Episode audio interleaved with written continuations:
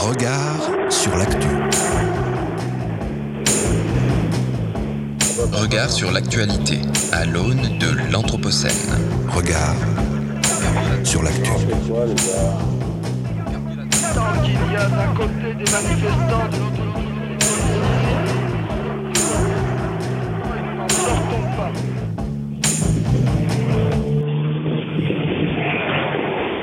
Bonjour à toutes, bonjour à tous. Il est 17h30 sur Radio Anthropocène. Les restaurateurs et hôteliers des Pyrénées-Orientales sont unanimes. Il y aura de l'eau pour le pastis cet été. Ouf, me voilà rassuré.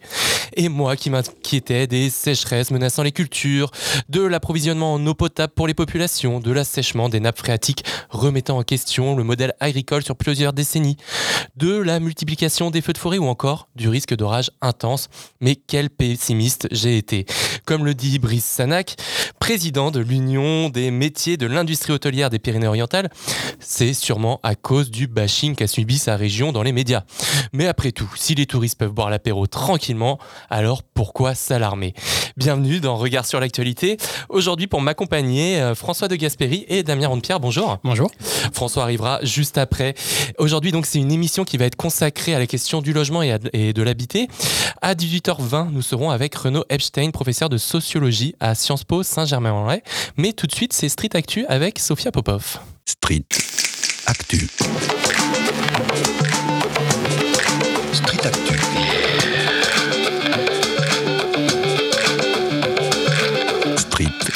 Actu. Actu.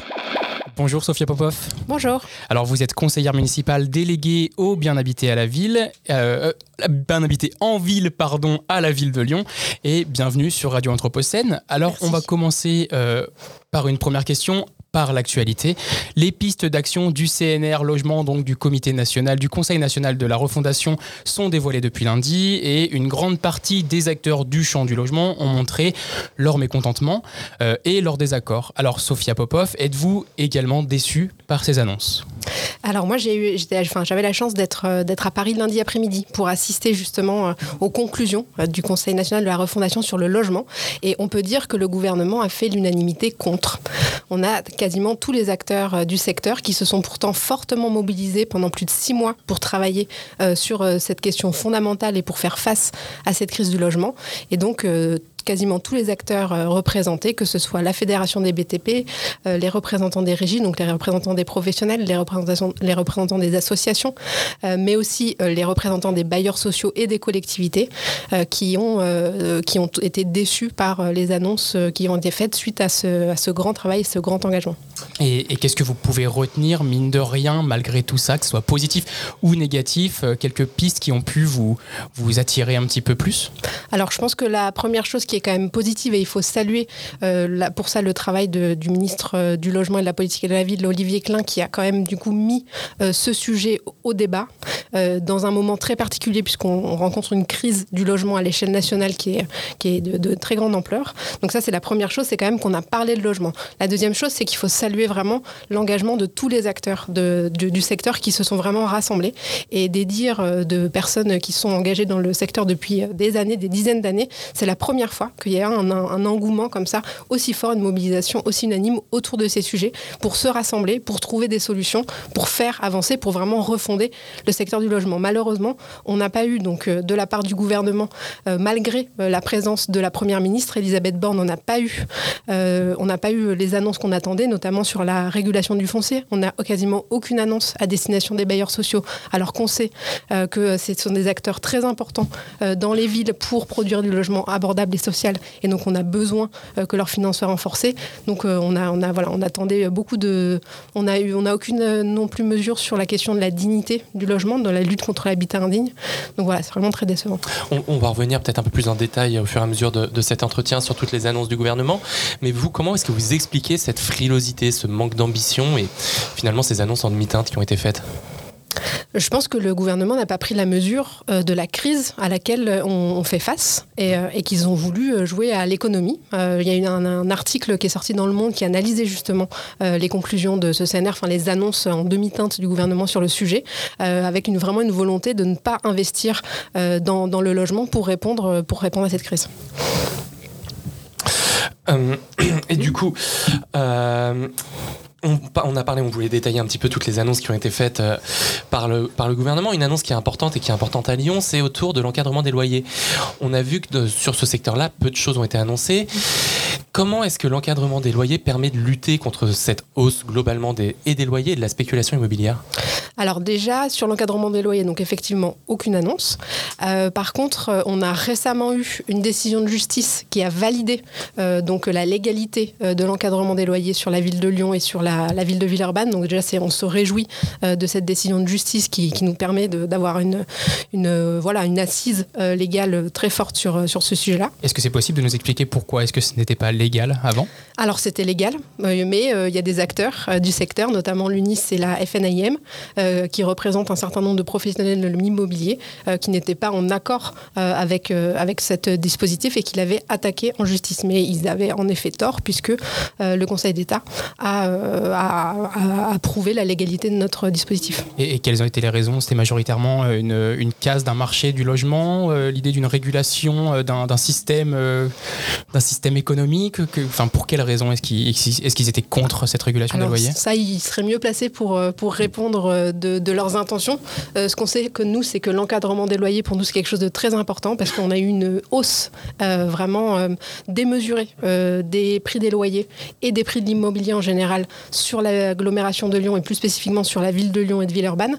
Et donc avec cette mesure, ça nous permet vraiment de stabiliser euh, ces prix, d'arrêter en fait cette hausse qui était euh, complètement déraisonnée des loyers. Et, et, concrètement, comment la ville de Lyon agit-elle pour, euh, pour limiter cette hausse, pour lutter contre cette hausse des loyers Et j'imagine avec des disparités selon les quartiers euh, mmh. qui, qui, doivent être mises en avant, j'imagine? Alors pour le coup, c'est vraiment un travail partenarial avec la métropole de Lyon et avec euh, l'État notamment donc la préfecture, la préfecture du Rhône, euh, puisque le règlement qui a été mis en place, il est métropolitain, il s'applique à la fois sur la ville de Lyon et sur la ville de Villeurbanne, et ensuite c'est le préfet qui, par arrêter tous les gens, décide des loyers. Il, pose un, loyer en fait de base euh, qui va être, euh, qui va dépendre à la fois des quartiers, qui va dépendre euh, de la typologie du logement, donc est-ce qu'on est sur un T1 ou sur un T4, euh, qui va, qui va dépendre aussi de l'ancienneté du bâtiment, parce qu'on sait que vu que tous nos bâtiments n'ont pas encore été rénovés énergétiquement, habiter dans de l'ancien ou habiter dans du neuf, euh, c'est pas exactement la, la, même qualité de vie, les mêmes coûts.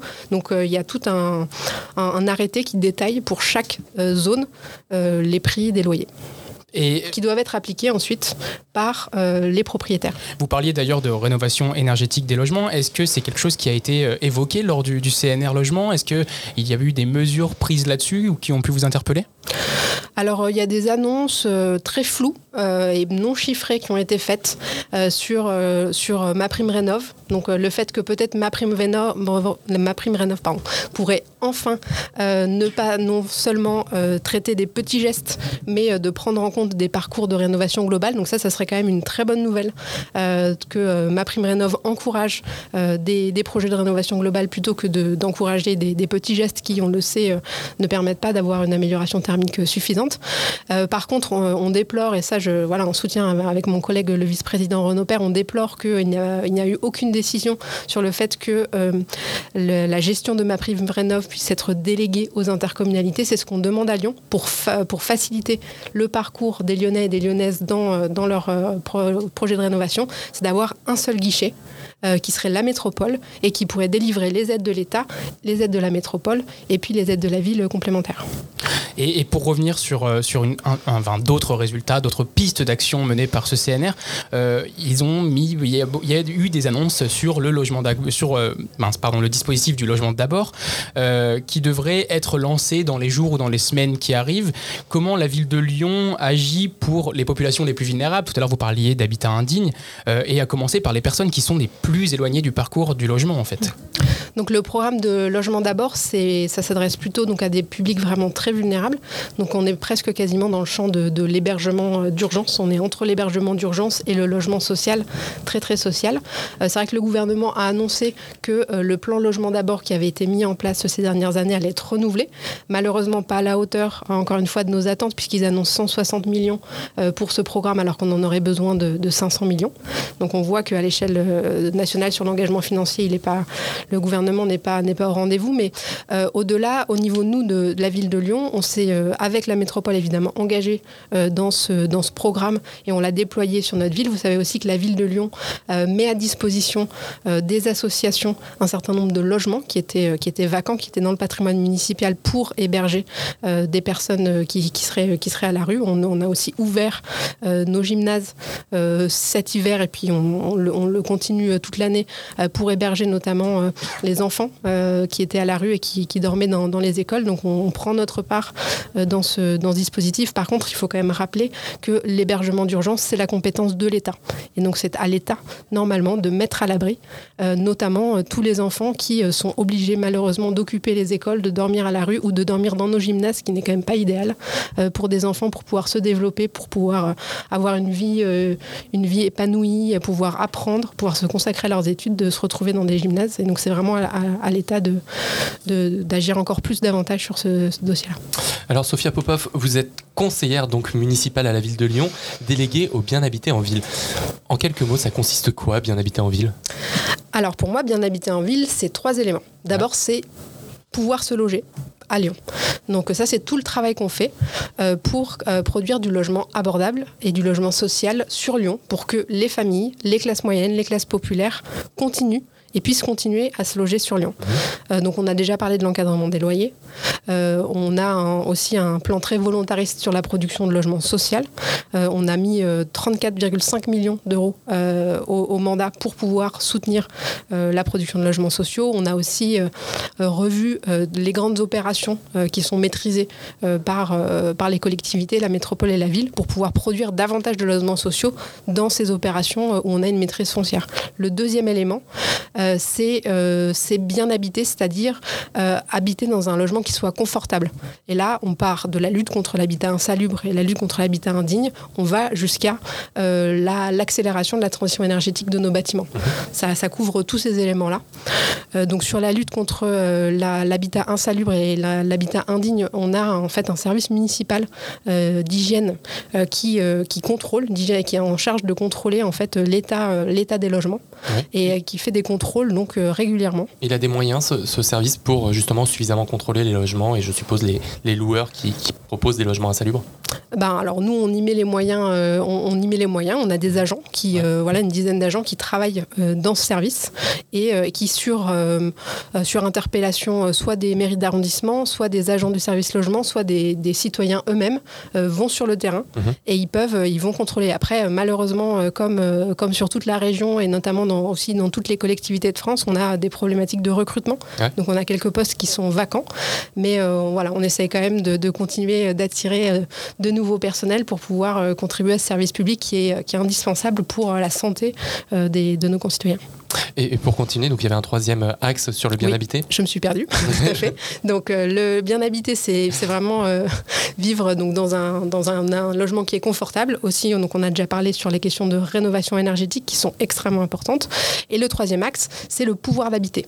Mhm. Parce que euh, le logement, ça reste quand même très largement une histoire de droit privé. Donc c'est, il y a beaucoup de choses qui se jouent en fait dans la relation entre un propriétaire et son locataire.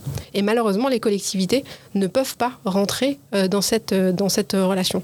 Donc nous, en tant que collectivité, on met à disposition des locataires notamment des outils l'encadrement des loyers, on en a parlé notamment, ou alors on a notre service d'hygiène qui peut venir contrôler euh, l'état de salubrité ou l'état de, de dignité du logement, mais il faut vraiment que ce soit euh, les, euh, les locataires qui ensuite se saisissent de ces outils et fassent recours à ces outils face à leurs propriétaires. Donc ça, c'est vraiment quelque chose sur lequel on veut travailler encore davantage pour faire la, la promotion communiquée sur les droits qui existent et ensuite travailler avec les associations qui accompagnent les locataires pour que ces, ces- les locataires se sentent, se sentent légitimes finalement euh, à, euh, à faire des recours Euh, sur l'encadrement des loyers. Par exemple, on sait que sur, sur la métropole, depuis qu'il a été mis en place, il y a très très peu de recours de locataires, probablement parce que comme on est dans une relation asymétrique quand on est entre un propriétaire et un locataire, certains pourraient avoir peur d'avoir des répercussions sur leur bail à long terme. Et donc c'est vraiment un travail ça qu'il faut qu'il faut qu'on engage et qu'il faut qu'on renforce pour accompagner les Lyonnais et les Lyonnaises dans cette direction. Et comment réussissez-vous à, accorder à, à la part du, du logement d'autres modalités de la vie quotidienne, euh, telles que les mobilités, le travail, la consommation, etc., qui s'ancrent plutôt dans, une, dans des modes d'habiter plus, plus globaux et d'éviter une, une politique qui serait euh, en silo de, de comment est-ce que vous faites comme pour, euh, pour aller euh, pour tendre vers cette logique assez globale, assez pluri, euh, pluridimensionnelle de, de l'habiter? Alors déjà, euh, moi je suis conseillère déléguée, donc euh, bien habité en ville. J'ai repris la délégation habitat et logement qui était avant. euh, euh, qui était avant euh, m- mise en œuvre par euh, Raphaël Michaud, qui est notre adjoint à l'urbanisme. Et en fait, déjà, la première chose, c'est qu'on travaille en équipe. On travaille en équipe avec Raphaël Michaud, qui a gardé dans sa délégation l'urbanisme. On travaille avec nos collègues aussi, euh, Valentin Lungenstrass, euh, notamment sur les espaces publics, ou Gauthier Chapuis, euh, sur les questions de végétalisation. Donc vraiment, à, à la ville de Lyon, on travaille de façon très collaborative, et chaque projet va être regardé en fonction euh, des différents prismes. Je me permets juste de vous interrompre une petite seconde, Raphaël Michaud, qui sera dans les mercredis de l'Anthropocène à 19h sur Radio Anthropocène. C'est ça. Et je vous laisse continuer, excusez-moi. Et, euh, et donc, euh, on va travailler donc, euh, sur des, les projets. On va travailler en équipe de façon pluridisciplinaire et chacun va apporter son regard, sa spécificité au- autour de ces projets-là. Euh, vous, un, le, deux, pardon, le, le deuxième euh, élément, enfin non, le premier élément dont vous parliez, c'était de pouvoir habiter, euh, notamment avec des, des enjeux économiques, j'imagine. Se développe à Lyon le bail réel solidaire Oui. depuis quelques temps. Les premiers logements vont sortir de terre ou sont sortis de terre depuis peu. D'autres vont arriver dans les deux, trois années qui vont arriver. Dans le CNR Logement, le gouvernement prévoit d'amplifier et d'élargir ce dispositif. Mm. Alors, euh, qui vise. Est-ce que vous pouvez d'ailleurs nous expliquer ce qu'est ce dispositif pour qu'on puisse après échanger là-dessus? Oui, bien sûr. Donc, le bail réel solidaire, euh, c'est un outil qui permet euh, de séparer le foncier euh, de, euh, de l'immobilier. Donc, c'est-à-dire qu'un ménage va acquérir, on va dire, les murs de la maison, mais ils vont pas acquérir le sol. Et donc, ça permet à Lyon, dans des zones tendues où les prix de l'immobilier, on l'a dit, ont complètement explosé, euh, de pouvoir acquérir des biens à moitié prix. Et est-ce seulement quelque chose, un, dispositif qui permet de, de bloquer des prix ou est-ce aussi un, quelque chose qui permettrait de, de lutter contre la spéculation immobilière, contre la hausse des prix dans certains quartiers? J'imagine, enfin, un, des dispositifs se développe dans le 7e arrondissement. Est-ce que c'est aussi là une possibilité de limiter cette spéculation immobilière dans un 7e arrondissement qui a énormément augmenté? Oui. Alors, euh, tout à fait, vous avez raison. Le bail réel solidaire, comme on garde une maîtrise foncière, donc le foncier, le sol, reste propriété de la collectivité, on va pouvoir, du coup, euh, maîtriser en fait les prix euh, sur le long terme. Et aussi, le ménage qui, achète grâce à ce dispositif, il va pas pouvoir revendre euh, en faisant une culbute de x2, par exemple, euh, en vendant deux fois plus cher que ce qu'il n'a euh, acheté. Il va, il va pouvoir vendre uniquement son bien s'il souhaite le vendre. Il n'est pas obligé, évidemment, de le vendre, mais il peut rester là autant qu'il veut. Mais s'il souhaite le vendre, ça va être, ça va être encadré. Donc ça, ça permet de garantir les prix. Moi, je dirais que le bail réel solidaire, ça va encore plus loin. Ça nous permet de réinterroger notre rapport à la propriété. Euh, ça nous permet euh, de, de décorréler, en fait, d'avoir un rapport à la propriété qui est différent et donc, euh, et donc d'imaginer peut-être à, plus, à plus long terme des façons d'habiter qui soient beaucoup plus collectives et, et où on ne serait pas obligé d'avoir chacun chez soi, être propriétaire de tout, tout son logement, de pouvoir peut-être partager plus d'espace en commun. Là, avec le bail réel solidaire, on partage le sol finalement, mais, mais de pouvoir partager des espaces communs, partager une chambre supplémentaire.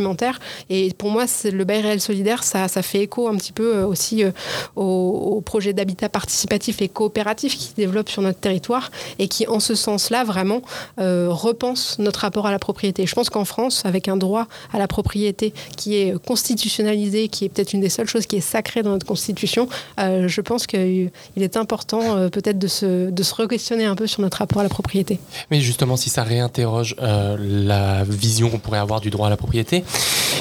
je voudrais que vous entende sur, la, sur un tweet que vous avez fait récemment, justement, au suite du, du- à la suite du CNR Logement. Vous avez dit qu'un élargissement euh, du CNR, enfin du public visé par le, C- euh, par le BRS, pardon, risquait de tuer cet outil. Est-ce que vous pouvez nous expliquer un petit peu ce que vous entendiez par là? Oui, alors le fait qu'on amplifie le BRS, ça je pense que c'est une très bonne nouvelle. Par contre, moi ce qui m'inquiète, c'est qu'on élargisse euh, le BRS parce que le réel solidaire, c'est vraiment à destination euh, des classes moyennes et des classes populaires. Et donc moi j'entends le, le volet, enfin le côté élargissement comme l'ouvrir à d'autres publics. Et, et dans ce cas-là, pour moi, euh, bah, cet outil qui est vraiment en fait fait pour, euh, pour fluidifier les parcours résidentiels, pour permettre à certaines personnes euh, qui aujourd'hui sur Lyon ne peuvent pas acheter, n'ont pas cette possibilité-là et donc sont bloquées dans le parc locatif et notamment dans le parc locatif social, ça, ça, ça va, ça va mettre une concurrence en fait avec des ménages qui en fait pourraient très bien acheter par ailleurs sans, sans ce dispositif. Donc moi c'est là où je mets, je mets un point d'interrogation, je mets, je mets une vigilance.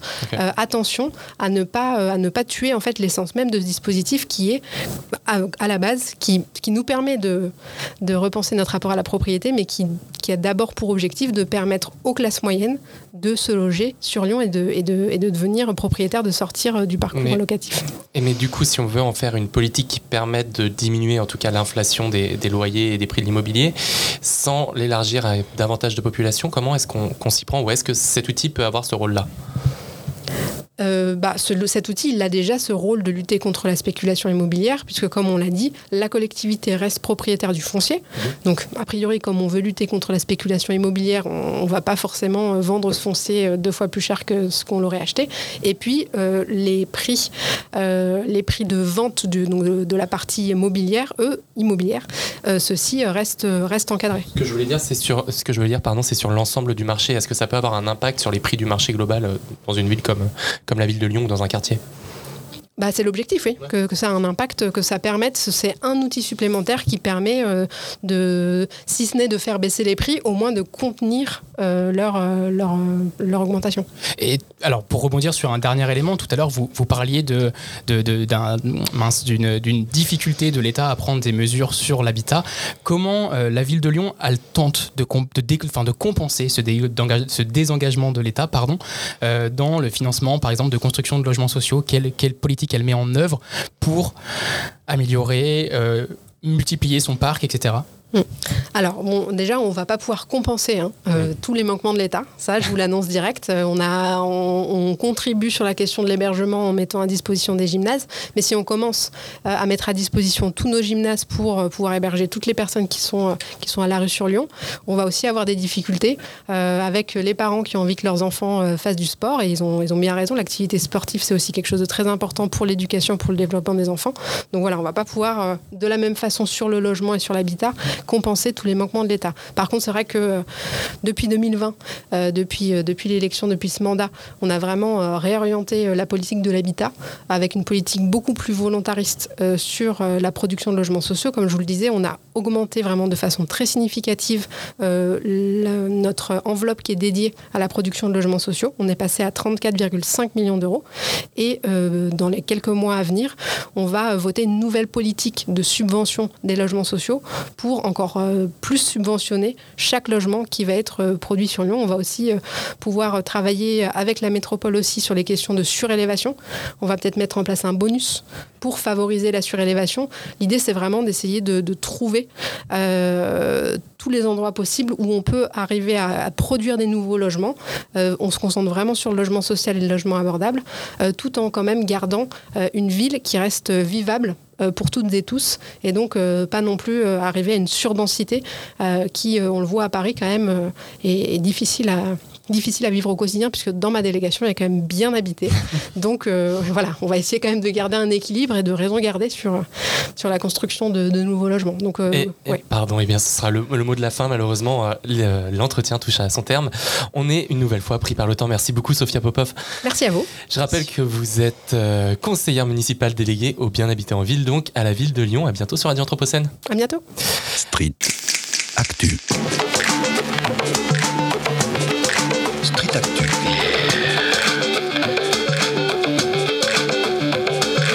Street Street Actu. Actu. Et donc cet entretien est à retrouver sur notre site radio-anthropocène.fr et sur toutes les plateformes de podcast. Et tout de suite, on retrouve Indra Kratokville pour Faute de mieux. Radio Anthropocène.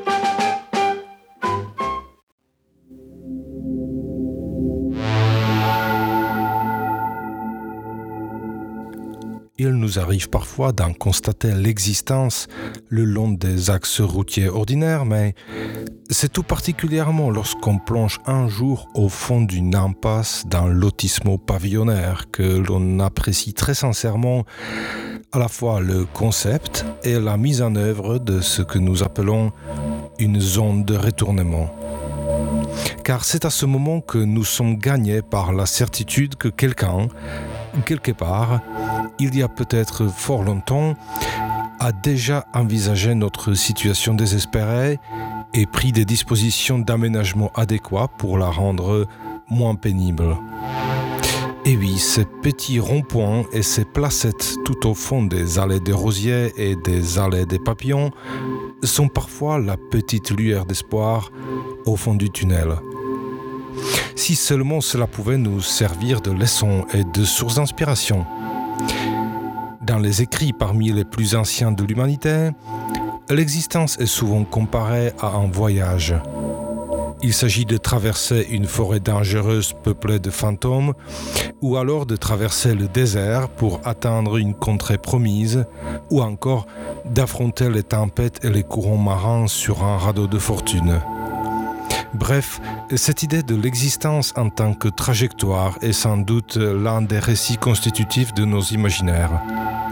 Et c'est vrai que ça fonctionne étonnamment bien, même dans l'univers urbanisé qui est le nôtre l'image d'une existence humaine comme tentative de traverser une zone pavillonnaire est tout à fait pertinente dans notre univers de référence. Il semblerait bien que ce soit là notre destinée collective moderne, ou du moins notre situation historique, justement à propos de nos chères situations. Comme nous, elles ont parfois du mal à se repérer dans l'univers moderne où toutes les allées ont tendance à se ressembler. Par conséquent, il arrive très fréquemment qu'elles n'évoluent pas du tout dans la bonne direction. Leur santé se détériore, elles deviennent mauvaises, voire catastrophiques.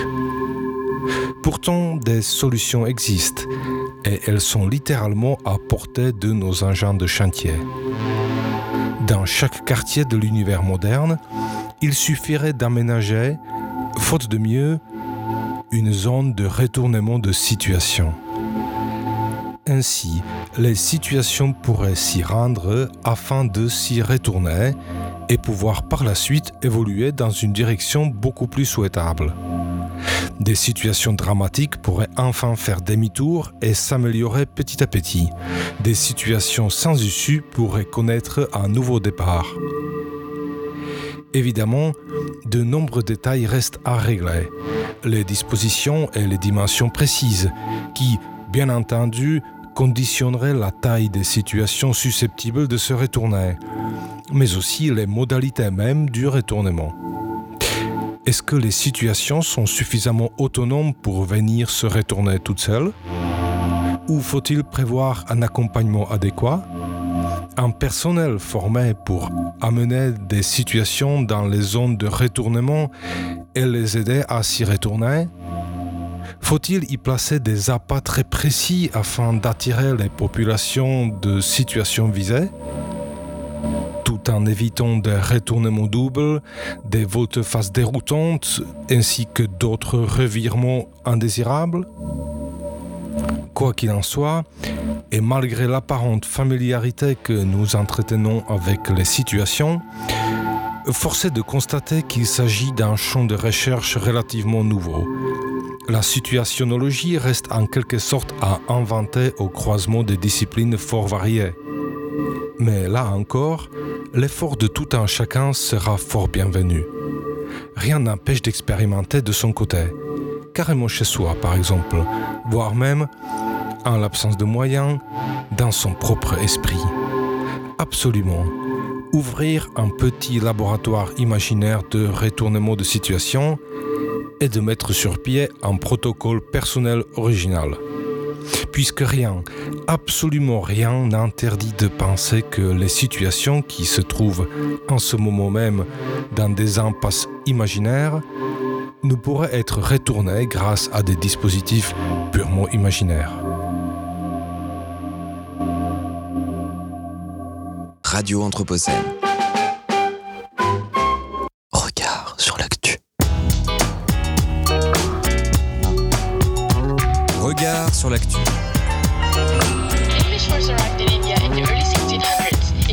Alongside many Indian languages like now I'm in studio. l'actu.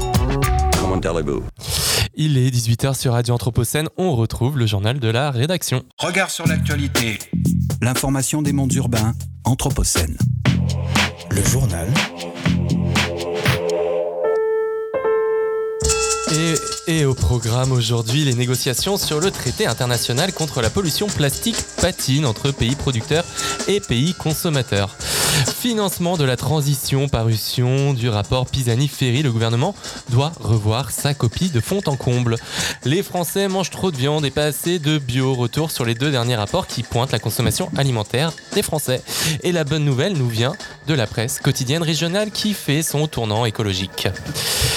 Et cette semaine, pour ton grand format, François, tu te penches sur un sujet polymorphe et complexe, le logement, qui est évidemment notre sujet du jour, et qui pourtant nous occupe tous collectivement. Et oui, Florian, le logement est un fait politique intéressant et qui concerne particulièrement nos concitoyens. En France, le logement reste le principal pôle de dépenses des ménages. Son montant s'élève en moyenne à un tiers du budget total. Difficile à cerner, le logement ramasse et fait se rencontrer une pluralité d'acteurs, maires, bailleurs, promoteurs, constructeurs, architectes, habitants, et rejoue d'autres problématiques largement intriquées. Déplacement et mobilité, politique scolaire, équipement, fiscalité. La fabrique de la ville est donc un champ complexe et il convient de prendre un peu de temps pour cerner ce secteur qui, comme dans le célèbre jeu des Sims, tend à façonner les paysages d'un nombre croissant d'habitants de la planète. Et le premier enjeu, c'est évidemment le droit au logement, soit le fait de donner un toit à toutes et tous. Oui, d'autant qu'on se rappelle de la déclaration du président de la République lors de ses vœux de 2018. Je veux que nous puissions apporter un toit à toutes celles et ceux qui sont aujourd'hui sans abri.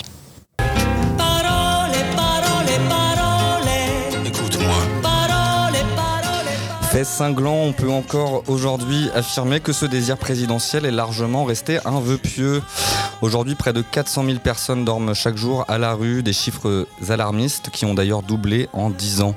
Petit rappel, pourtant, le préambule de la Constitution de 1946 fait du droit au logement un droit fondamental dont l'État a l'obligation juridique de garantir. Et au-delà de ces cas critiques, la question du logement défraie la chronique cette semaine. La crise du logement est sur toutes les lèvres. Rien de nouveau sous le soleil, me diriez-vous, puisque depuis l'après-guerre, c'est une forme de marronnier qui revient chaque année. Mais cette semaine, les conclusions du Conseil national de la refondation sont sorties. Nous ne produisons pas assez de logements, il y a trop de contraintes, les propriétaires qui s'inquiètent de la première baisse des prix du logement depuis des années. Tels sont les éléments de langage répétés à l'envie et qui ont motivé la réunion de ces divers acteurs. Et alors comment ça marche? Six mois de consultation avec 200 professionnels du secteur, 700 recommandations, 15 retenues. Le ratio est faible et on comprend la frustration des participants. La CGT y voit une mascarade. D'après eux, on fait semblant d'écouter mais sans rien entendre, dénonçant par là même le désengagement de l'État de ce secteur.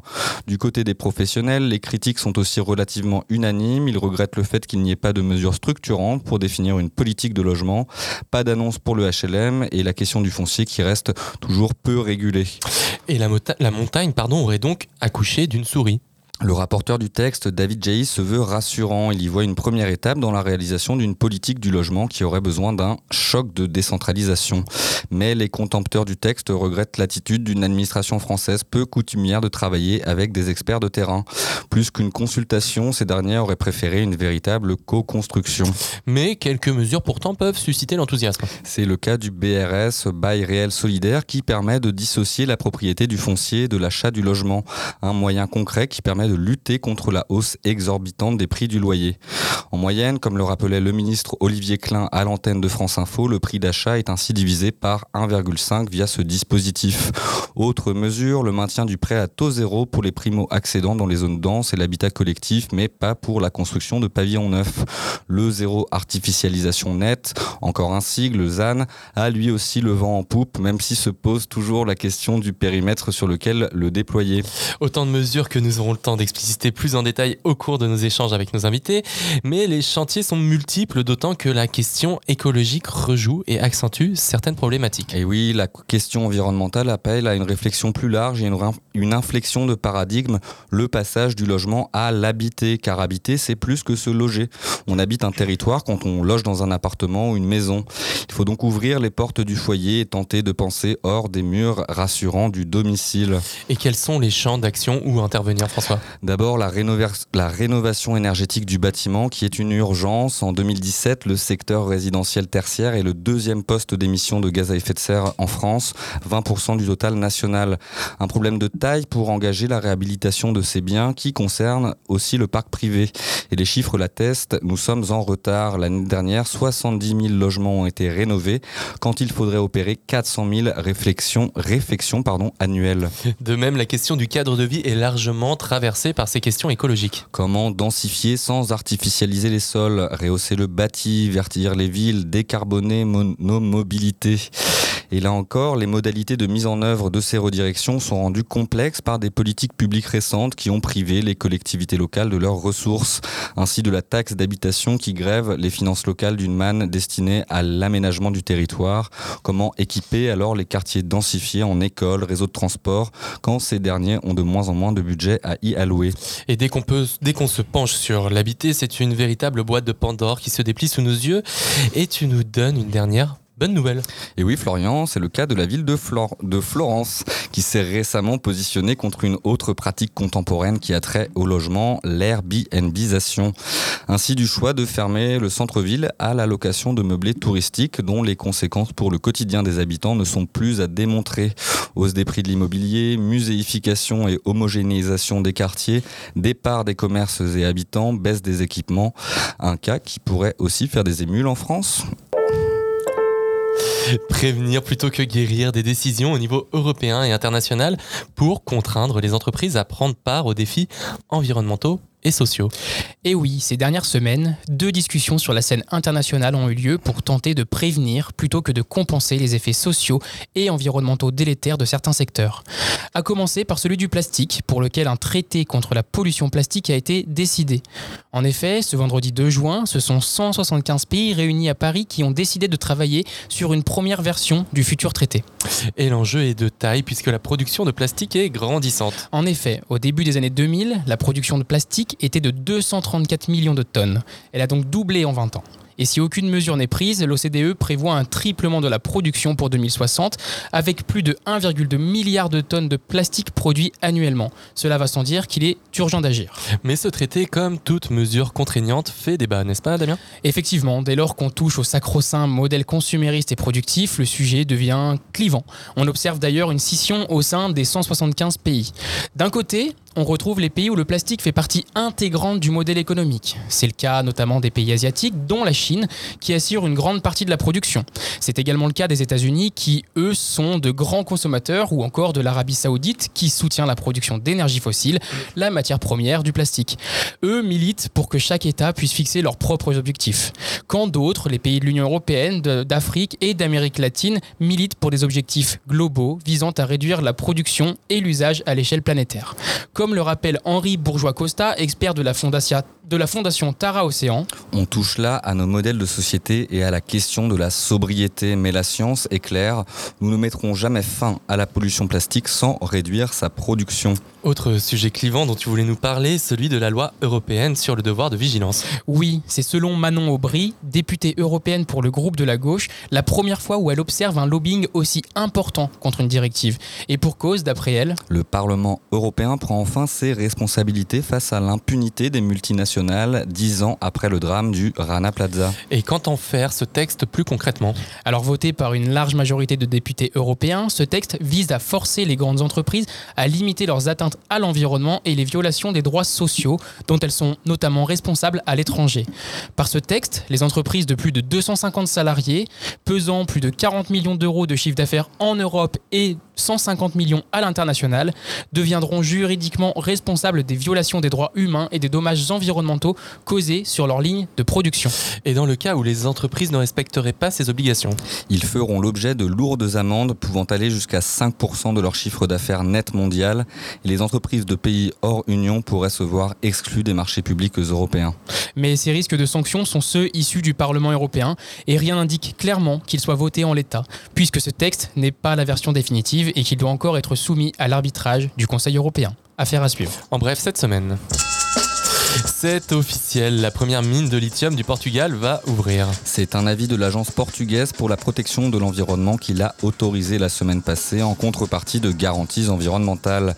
Un geste fort pour les Lusitaniens qui possèdent les plus grandes réserves européennes de ce métal crucial pour la transition énergétique et la construction des batteries. Un moyen pour l'Union européenne de réduire sa dépendance aux importations vis-à-vis de la Chine notamment. D'autres projets d'ouverture de mines et de raffineries pour le traité sont d'ailleurs en cours d'étude. L'importance de visibiliser la toxi- toxicité pardon, des PFAS pour les personnes contaminées. Des géants de l'industrie chimique sont mis en accusation pour les risques qu'ils font courir sur les populations. Récemment, des riverains, associations et syndicats ont décidé d'attaquer le groupe chimique Arkema, situé à Pierre-Bénite par rapport au rejet massif de PFAS dans le Rhône. Certains requérants seraient ainsi touchés par des troubles de la thyroïde et des cancers pédiatriques. Ils demandent qu'une campagne de mesure de la contamination soit réalisée afin d'objectiver les risques pour les riverains et pour légiférer en conséquence. Une avalanche juridique et écologique sur les stations de ski de la Maurienne. Les perspectives de développement des stations de ski de la Maurienne prennent un coup d'arrêt. Le mardi 30 mai 2023, le tribunal administratif de Grenoble a rendu une décision inédite en annulant le SCOT, le schéma de cohérence territoriale de la vallée, qui datait pourtant de 2020. Cette décision fait suite à un recours porté par différentes associations environnementales et locales. En cause, l'extension du domaine skiable sur des sites encore vierges, la création de nouveaux lits et d'autres aménagements dans le but d'accroître l'attractivité des stations. Pour les associations, cette victoire rappelle l'irrationalité de ces projets face au changement climatique et leur incompatibilité avec les enjeux du 21e siècle. Matignon pensait confier un rapport sur la transition écologique à un économiste en droite ligne avec ses positions et dont les résultats ne dérangeraient sans doute pas trop le gouvernement.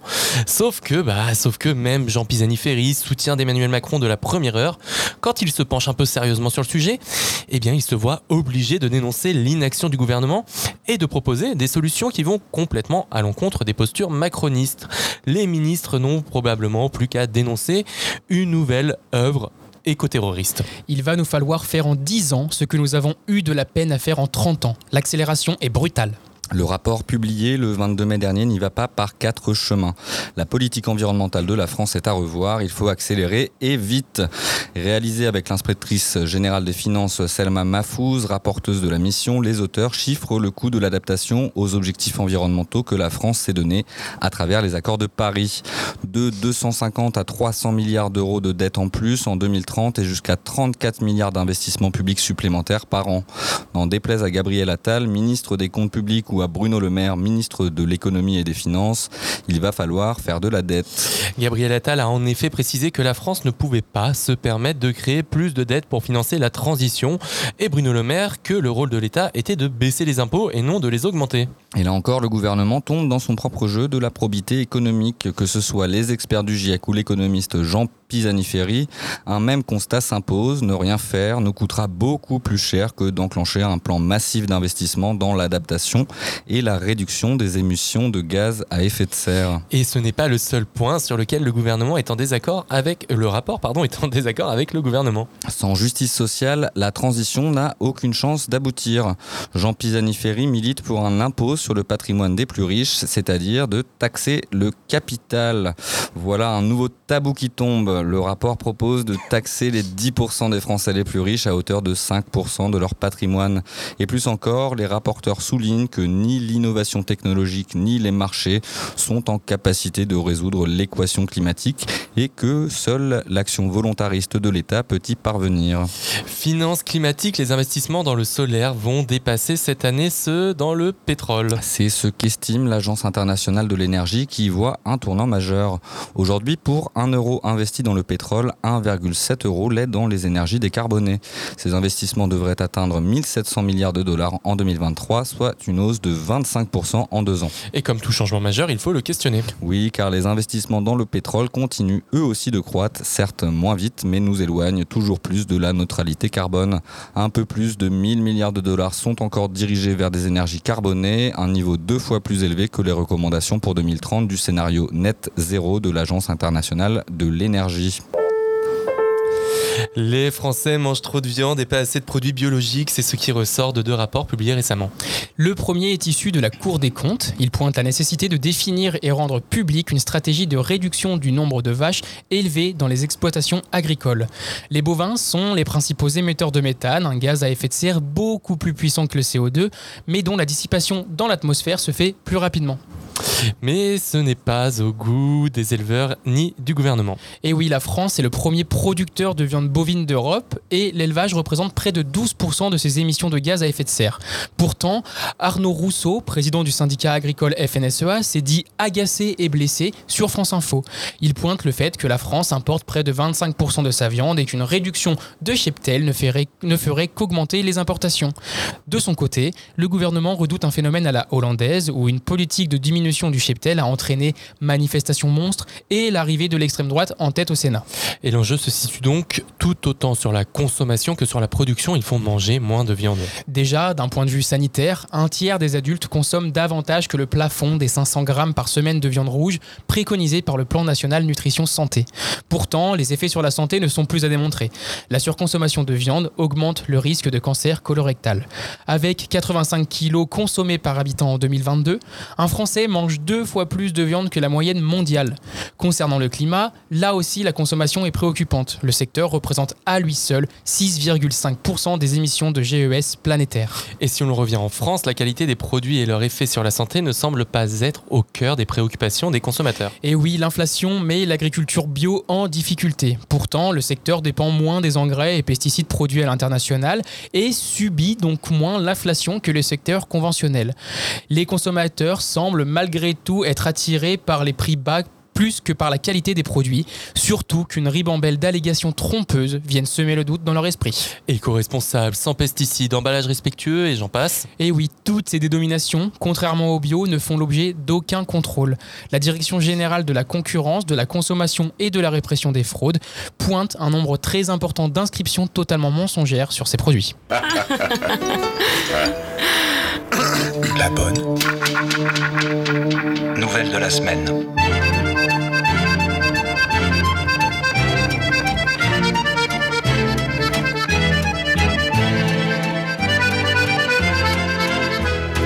Bonne nouvelle, Radio Anthropocène trouve de plus en plus d'amis qui se saisissent des enjeux climatiques pour informer et documenter ces effets qui menacent l'habita- l'habitabilité, je vais y arriver aujourd'hui, de la planète.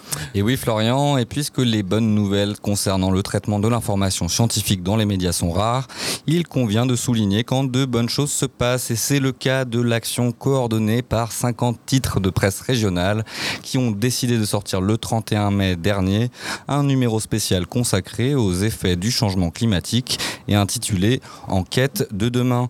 Un signal fort puisque ces 50 titres touchent plus de 40 millions de lecteurs mensuels. Et c'est un enjeu crucial quand on sait qu'encore plus d'un tiers des Français sont toujours sceptiques quant à la responsabilité humaine du réchauffement climatique en cours. C'est ce que confirme une étude de l'année dernière issue de l'Obscope 2022 produite par EDF. Alors même que les conséquences dramatiques du changement climatique ne sont plus des projections alarmistes et lointaines, mais une réalité visible et palpable, le révisionnisme quant à la responsabilité des activités humaines dans le dérèglement climatique connaît une, une progression préoccupante. En 2019, 70% des sondés acceptaient le fait qu'il y ait un changement climatique d'origine humaine. Ils ne sont plus que 63% en 2022. Et c'est l'une des motivations de l'apparition de ce nouvel opus. Fait intéressant, ce quatrième numéro vise aussi à documenter les initiatives qui se font jour un peu partout en France et qui tentent de construire des futurs désirables et soutenables. À ce titre, comme l'éditorial le rappelle, la presse peut se faire une chambre d'écho de ces expérimentations enthousiasmantes. Alors que les enjeux liés au réchauffement climatique et la perte de la biodiversité se font chaque jour de plus en plus pressants, nous, titres de la presse quotidienne régionale, sommes bien conscients du rôle tout particulier que nous jouons aussi, tant pour éveiller les consciences que pour mobiliser nos lecteurs et leur permettre de se projeter dans cet avenir à construire. Regard sur l'actualité. L'information des mondes urbains, Anthropocène. Le journal.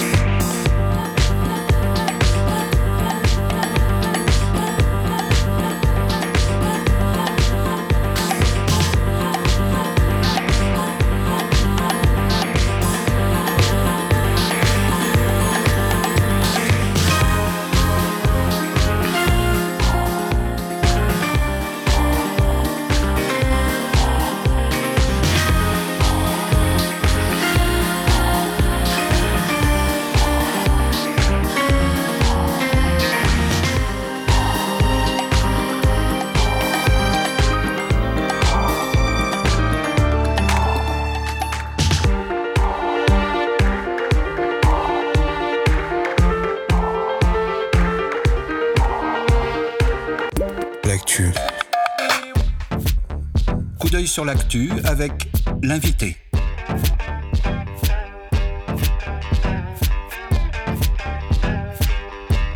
Coup d'œil sur l'actu avec l'invité. L'invité des regards. Et vous êtes toujours bien installé sur Radio Anthropocène. Et cette semaine, nous avons le plaisir de recevoir Renaud Epstein pour son coup d'œil sur l'actualité. Renaud Epstein, bonjour. Bonjour. Merci d'être avec nous. Alors, euh, une petite présentation s'impose. Renaud Epstein, vous êtes professeur de sociologie à Sciences Po Saint-Germain. Vous avez été maître de conférence en sciences politiques à Nantes, puis à Sciences Po Saint-Germain. Vous avez soutenu votre thèse qui s'intéressait à la question de la rénovation urbaine, au rôle de l'ANRU et plus spécifiquement à la question des quartiers populaires. Et le grand public vous connaît aussi pour un travail original puisque vous avez rassemblé une série de cartes postales qui retracent l'histoire de ces grands ensembles.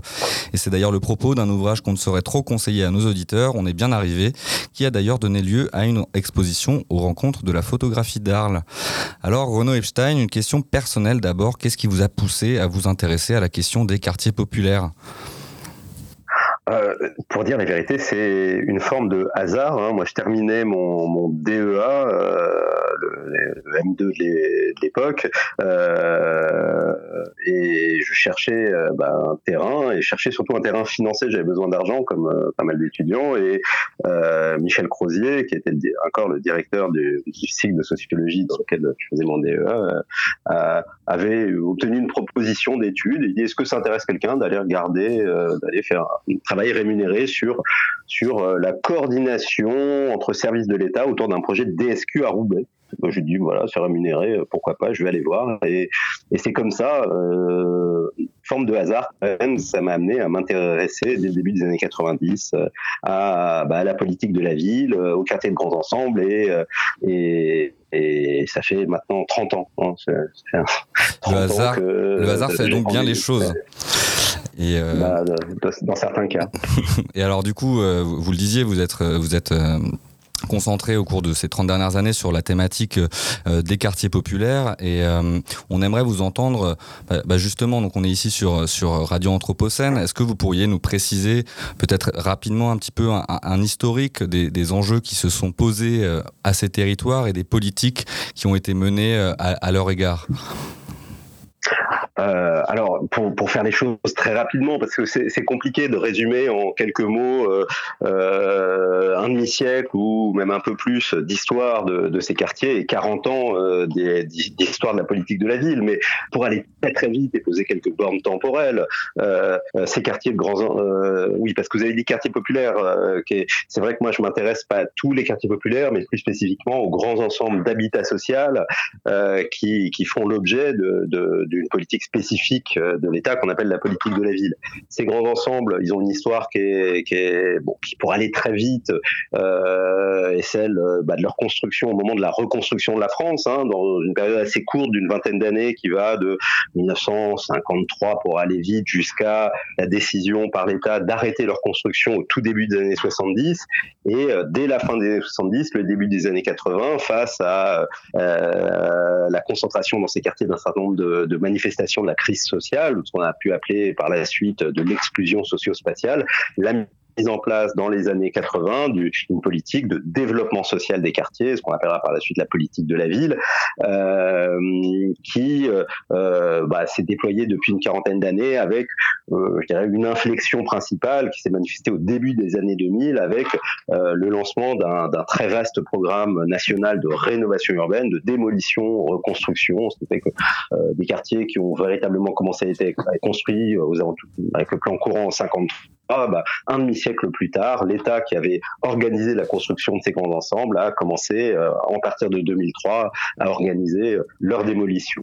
Et euh, si on voulait aller jusqu'au bout de l'histoire, moi je pense à dire que depuis 2003 on est là-dedans, et puis depuis une dizaine d'années on est dans une nouvelle phase qui est, du point de vue des politiques qui sont menées, c'est un peu l'approlongement de, la période précédente, mais du point de vue de l'affichage politique, on est dans depuis depuis les gilets jaunes, depuis avant le succès de la thématique de la France périphérique, euh, ben, dans une, grande difficulté pour le, pour le pouvoir politique à bah, afficher une, ambition pour ces quartiers, voire même à afficher euh, une politique pour, pour ces quartiers, avec toujours aussi cette crainte, crainte en disant que on met en place une politique spécifique euh, en direction de quartiers qui concentrent toutes les difficultés sociales, la crainte de susciter le ressentiment euh, de cette euh, autre France euh, plus éloignée des métropoles, la France des, sous-préfectures, la France du rural, qui euh, est désormais convaincue qu'on en met des milliards pour les banlieues pendant que euh, d'autres territoires souffrent et ne bénéficient d'aucune attention de, l'État. Voilà pour un résumé bien trop sommaire de, de, de l'histoire de la politique de la ville. Et pour revenir sur ces, sur ces évolutions récentes, qu'elles soient politiques, et, économiques, environnementales, euh, est-ce que la transition, ou plutôt l'entrée dans cette ère qu'est l'Anthropocène, a pu faire évoluer euh, ces différentes politiques qui sont menées depuis euh, presque 40 ans, ou à minima viennent poser les enjeux de manière un peu bah, différente, différenciée par rapport à ce qu'on connaissait avant jusqu'à 2003-2010 alors j'aurais aimé pouvoir vous répondre positivement, euh, dire qu'il y, a eu une évolution euh, en la matière.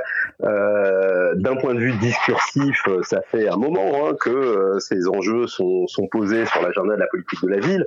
J'en veux pour preuve la loi Borloo, la loi de 2003 qui a lancé le programme de rénovation urbaine. Euh, la loi dit on mobilise euh, des milliards d'euros pour organiser la démolition reconstruction autour de deux objectifs. Et les deux objectifs qui sont annoncés de mémoire dès l'article premier de la loi, c'est mixité sociale et développement durable. Euh, de fait, depuis 2003, la mixité sociale a été l'objectif central de ces politiques. Les résultats ne sont pas au rendez-vous, mais c'était bien en tout cas l'objectif. L'objectif euh, de développement durable a été quasiment, quasiment oublié. Et euh, plus récemment, euh, comme toutes les politiques publiques, euh, la politique de rénovation urbaine et la politique de la ville euh, intègre au stade des discours des rappels sur euh, les enjeux, alors désormais plus du développement durable, mais de la transition écologique.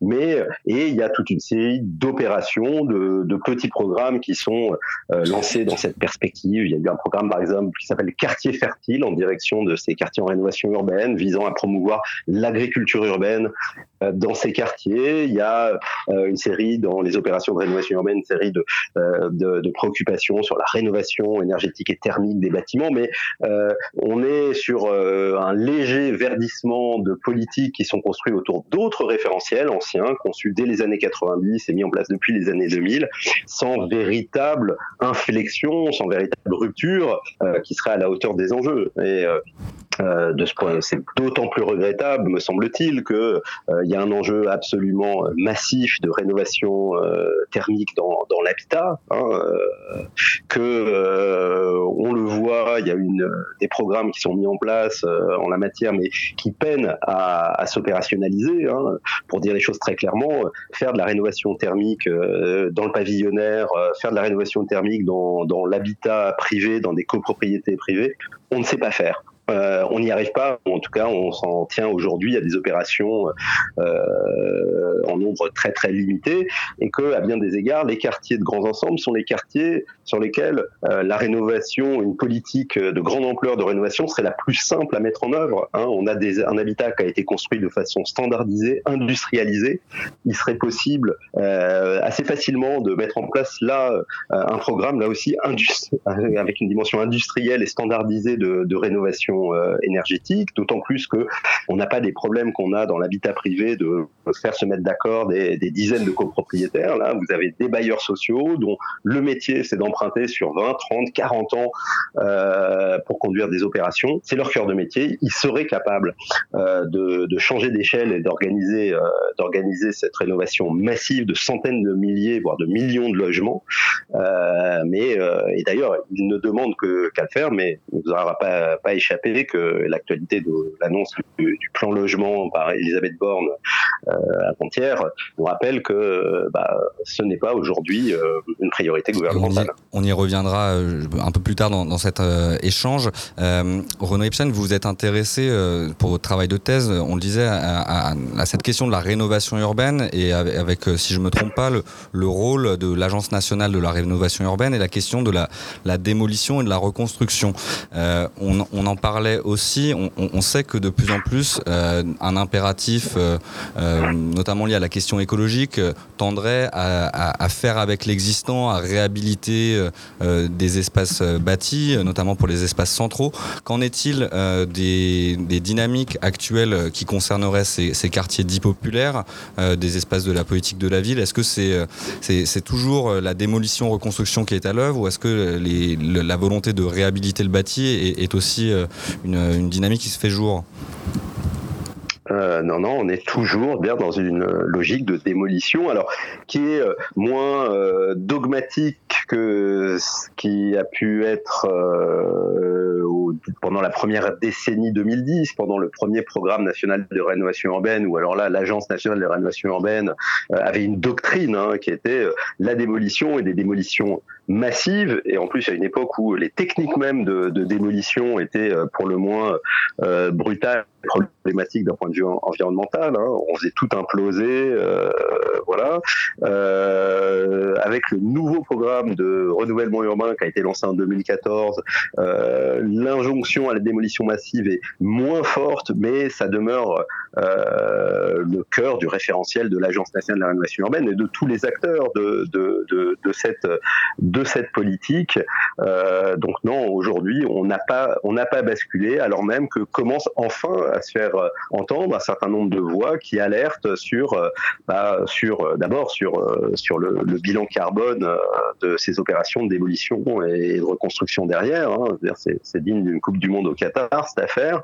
Euh, sur le fait que ces démolitions bah, ne permettent même pas d'atteindre les objectifs initiaux fixés en termes de mixité sociale et, qui interrogent la, la bah, la nécessité de bah, peut-être de changer justement de, de perspective, euh, peut-être pas nécessairement d'arrêter toute démolition. Il y a un certain nombre de bâtiments qui peut-être méritent de, de l'être, mais en tout cas euh, de sortir de, de, de, de, ce, de, de cette démolition systématique euh, qui est à l'œuvre depuis maintenant près de 20 ans dans les quartiers de, grands ensembles. Aujourd'hui, l'inflexion n'a pas eu lieu.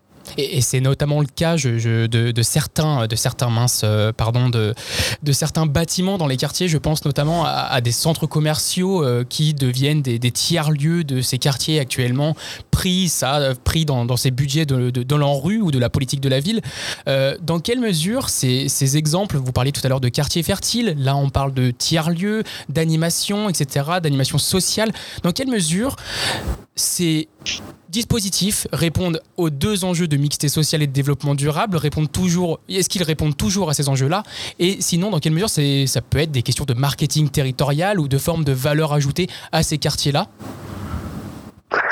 Euh, alors, faut peut-être regarder opération par opération, hein, euh, et notamment euh, les tiers-lieux d'un côté, les, les, les, jardins ou l'agriculture dans urbaine de l'autre. Je pense pas qu'elles répondent toujours exactement aux mêmes objectifs.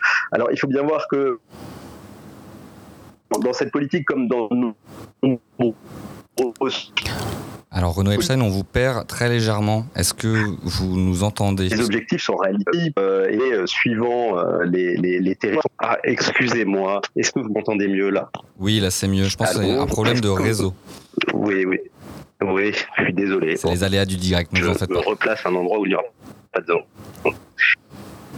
Oui, non, il me semble objectifs qui sont poursuivis par les acteurs publics dans le cadre de ces opérations sont, multiples, comme dans, dans nombreuses politiques publiques. Et suivant, suivant les, les, quartiers, suivant les villes, euh, la, hiérarchisation et l'articulation entre les différents objectifs sont pas toujours les mêmes. Euh, je pense malgré tout que de manière générale, l'objectif de mixité sociale demeure l'objectif central qui guide euh, à peu près toutes ces opérations. Maintenant, il peut y avoir d'autres objectifs qui prennent de l'importance dans certaines villes.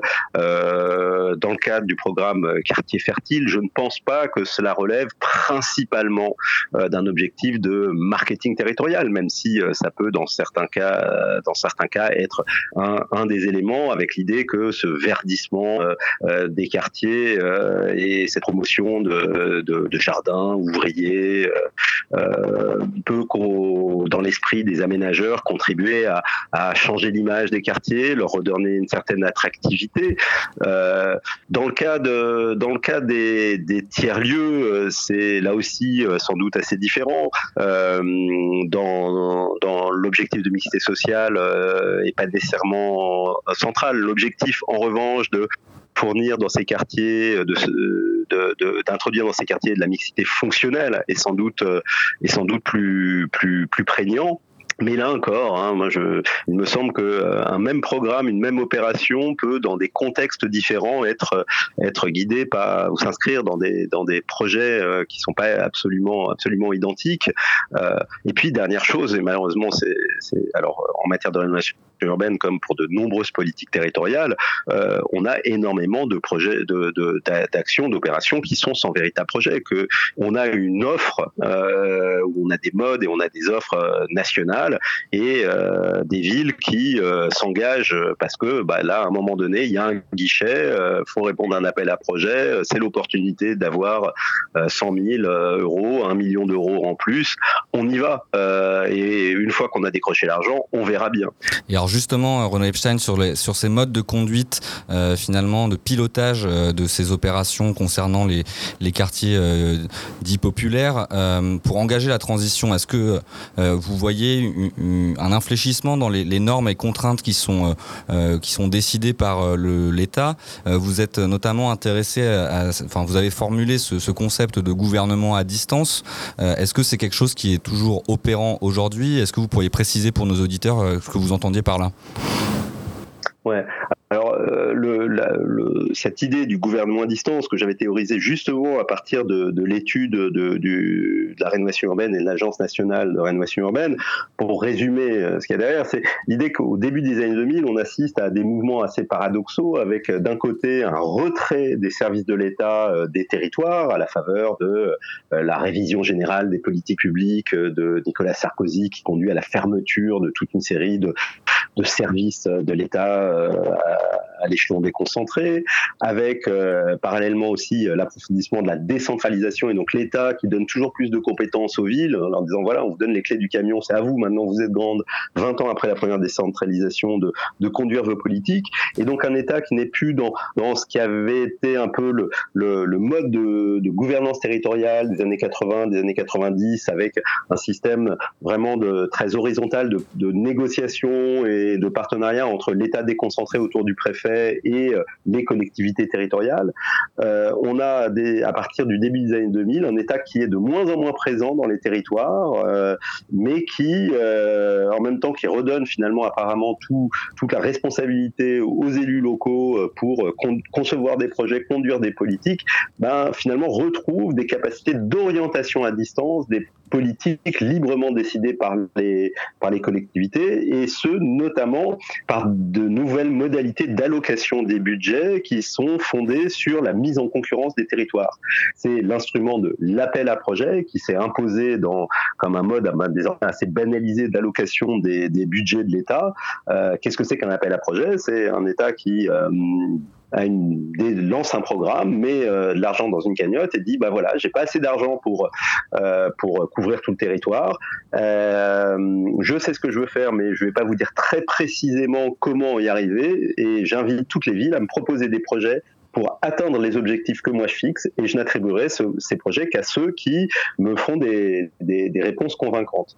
Et euh, dans ce, avec cet instrument, finalement, toutes les collectivités ou toutes les villes sont mises en concurrence pour l'accès au crédit de l'État et euh, très vite, les, les, villes ont compris que pour avoir accès justement au budget de l'État, pour être en capacité d'agir, il fallait proposer des projets qui répondaient précisément à ce qui était attendu.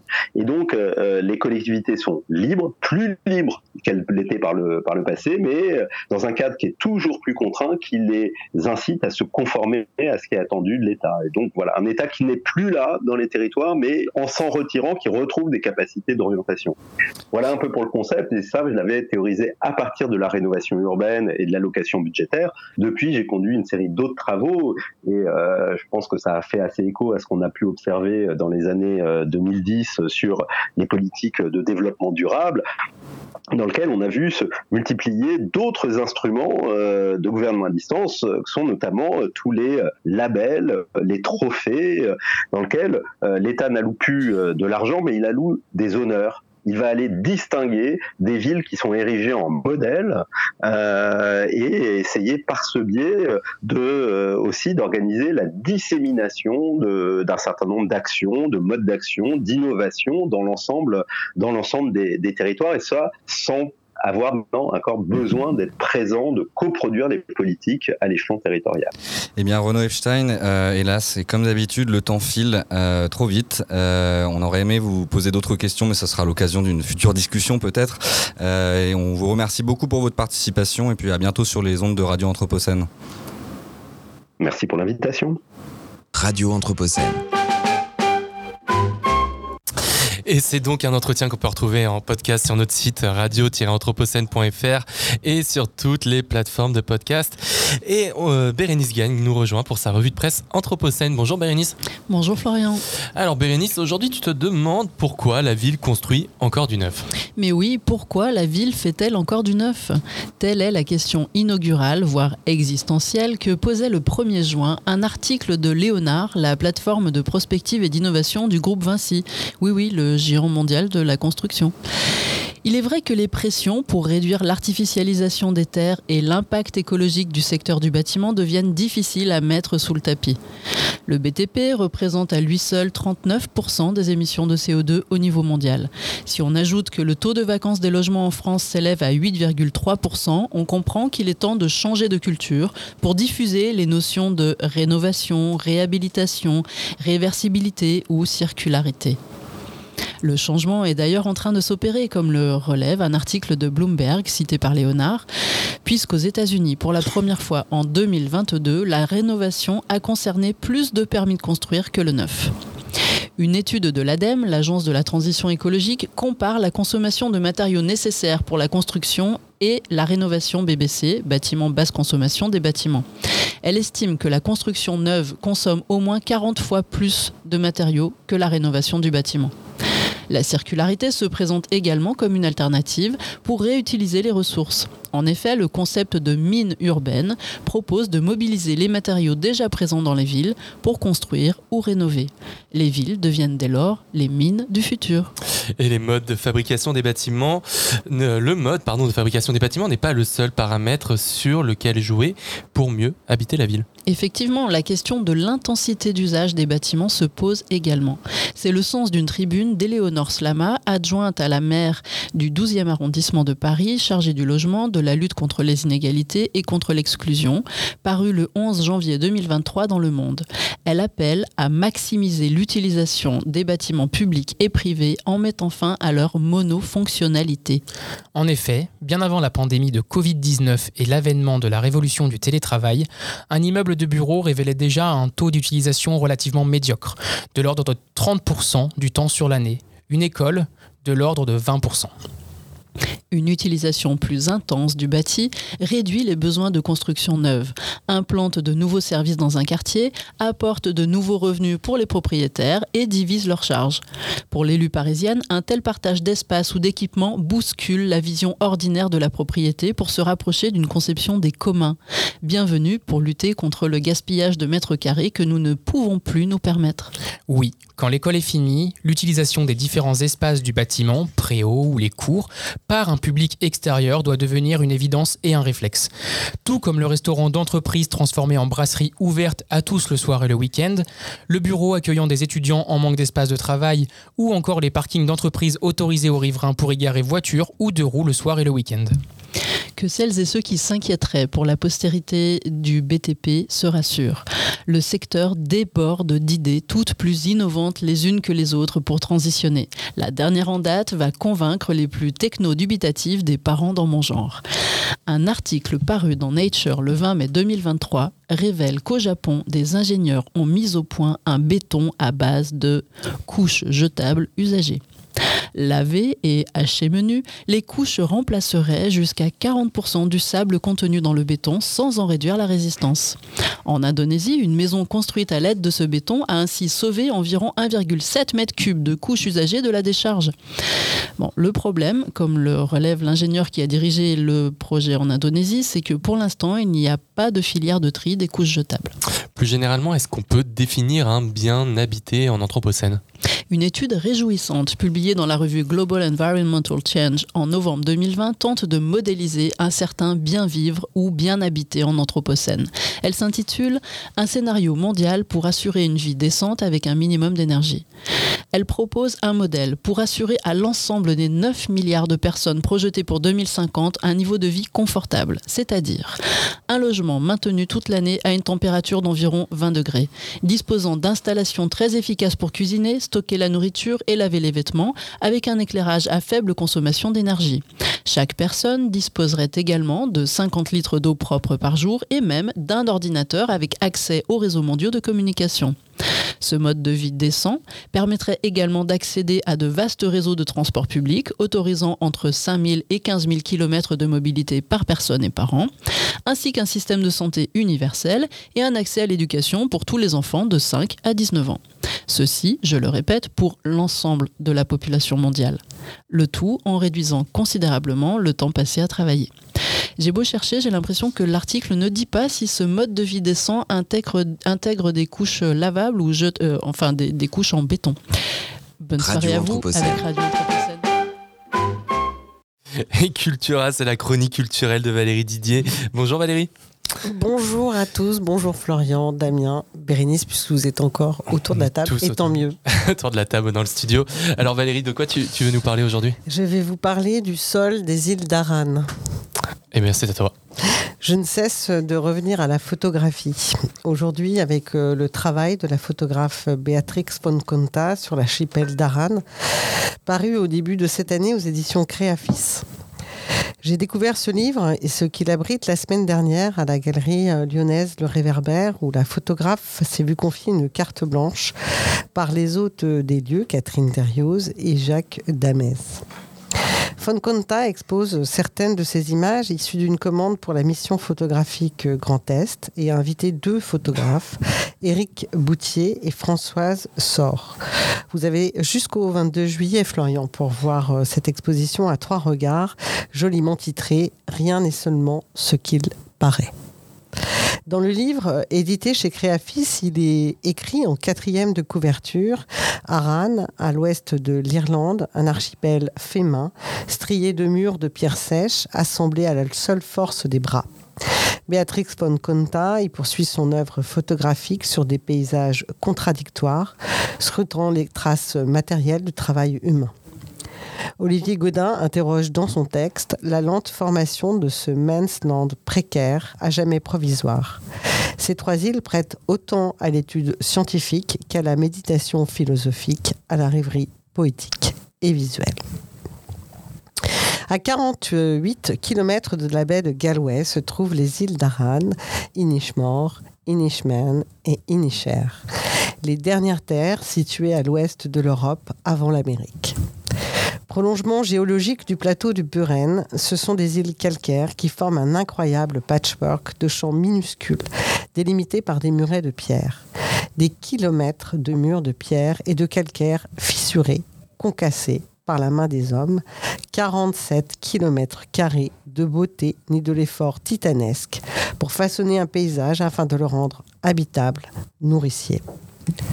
Les hommes ont creusé pendant des siècles des sillons dans la roche en y mêlant des algues et du sable qui, en pourrissant, ont formé un humus propice à la culture de la pomme de terre et au développement d'herbes pour le bétail. Avec la roche extraite du sol, ils ont élevé 1600 km de murets répartis sur les trois îles. Chaque famille a élaboré sa manière d'empiler les pierres, inscrivant ainsi leur signature aux limites de leur parcelle. Le peuplement sur les îles d'Aran est très ancien. On atteste plusieurs sites qui ont révélé des monuments funéraires riches en objets, en objets datés de l'âge de bronze, l'âge qui succède au néolithique. Les jours de tempête, l'océan déchaîné coupe les îles du monde. On imagine alors bien la rudesse des lieux et il n'est pas si simple de comprendre comment des hommes ont pu s'installer sur ces cailloux nus, vierges de terre et de végétation, battus par les vents. Comme il n'est pas si simple pour moi de comprendre pourquoi les humains ont quitté leur berceau originel du croissant fertile pour traverser les continents à travers les siècles et les terres inhospitalières du nord du globe. Il semblerait qu'à partir d'un certain nombre d'humains concentrés en un même espace, vivre dans la concorde soit trop compliqué, pour ne pas dire ouvertement conflictuel. Pour ajouter aux difficultés, les Indiens ne seront pas épargnés par la grande famine qui touche l'Irlande entre 1845 et 1852. Son bilan sera juste terrifiant, avec un million de morts dans des conditions atroces et un million et demi d'immigrés. C'est le mildiou, une maladie due à un champignon parasitaire, vraisemblablement transporté par des navires venant d'Amérique du Nord, qui est à l'origine de ce que l'on nomme la famine de la pomme de terre, tubercule quasi identitaire de ce pays. Les photographies de Béatrix von Conta, montrant plein bord les murets de calcaire gris des îles d'Aran, touchent au cœur.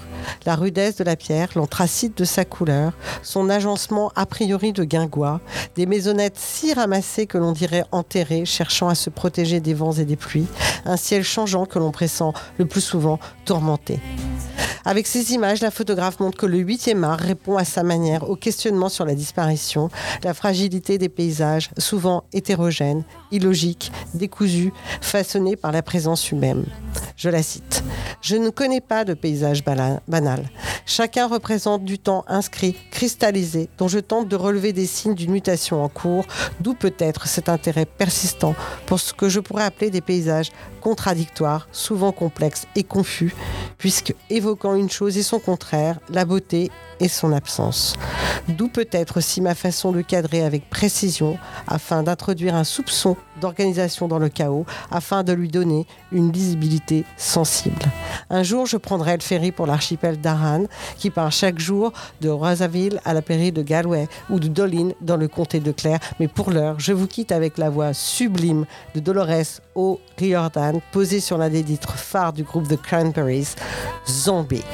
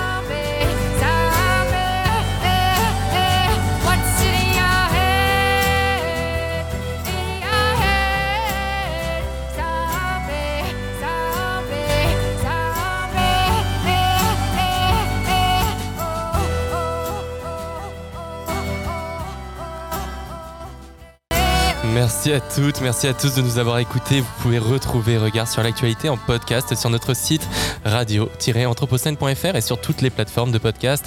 Merci à Damien, merci à François, merci à Bérénice, Indra et Valérie. Merci à nos invités et à Thomas Balestréry à la technique. Nous, on se retrouve la semaine prochaine à la même heure, 17h30 en direct de la Cité des Halles. Tout de suite, c'est les mercredis de l'Anthropocène. Valérie Didier et François de Gasperi accueillent Raphaël Michaud et Ethan Lévy. Bonne soirée à toutes et à tous sur Radio Anthropocène.